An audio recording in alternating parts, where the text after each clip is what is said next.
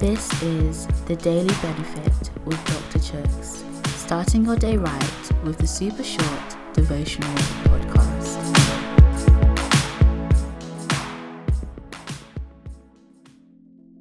Hey guys. Today's reading is taken from Acts chapter 13, verse 2. One day, as these men were worshipping the Lord and fasting, the Holy Spirit said, Appoint Barnabas and Saul for the special work to which I have called them. Reading Acts chapter 13 and 14 and the journeys that Barnabas and Saul made filled me with such amazement. Their perseverance, dedication, and passion for what God called them to do. These two chapters today put into perspective just how challenging this special work that God has for each of us can be it was not easy for them. And the thing is, this here was just the beginning. In today's reading, the believers were worshipping when the Holy Spirit said to them, Appoint Barnabas and Saul for the special work to which I have called them. Now, this call was the start of an epic journey that God sent Paul, also known as Saul, and Barnabas on. First, Paul and Barnabas travelled to Seleucia.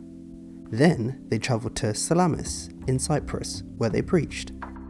Then they travelled to Paphos in Cyprus. From Paphos, they travelled to Perga. Then they travelled to Antioch of Pisidia.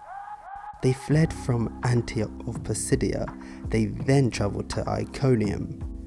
They fled from Iconium. They travelled to Lystra. Paul manages somehow to survive getting stoned to death at Lystra. They then travelled from Lystra to Derbe.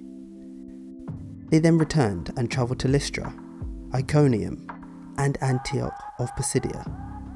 Then more travel, travel, travel, and preach, preach, preach. Through Pisidia, they travelled to Pamphylia. Then they travelled to Perga, preaching there again. Then they travelled to Attalia, before travelling back to Antioch of Syria. And breathe.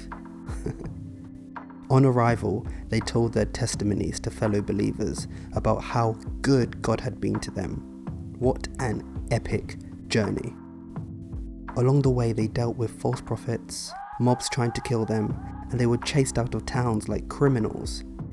But despite the hardship, the pull of the special work that God had for both of them was just too strong. They couldn't stop.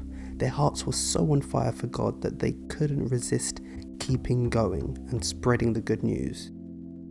No doubt Jesus forewarning them of the difficulties that lay ahead and remembering his challenging journey on earth would have provided Paul and Barnabas with reassurance.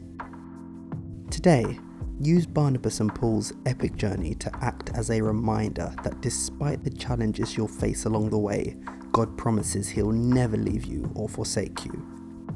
The dedication to your calling that special work that God has for you is made easier knowing that you're not alone in it. Throughout Paul and Barnabas' journey, it said that the believers were filled with the Holy Spirit. I'm sure Paul and Barnabas will have turned to God for continual refreshment for their long, tiresome days of travelling and preaching. The Holy Spirit provided them the daily strength they needed, just as Jesus has promised it will.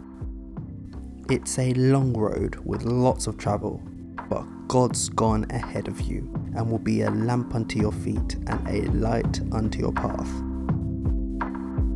Pray with me. Lord, help me to lean on you in the difficulties along this journey. Let me take heart knowing that you are journeying with me and have gone before me to make a way. In Jesus' name, Amen.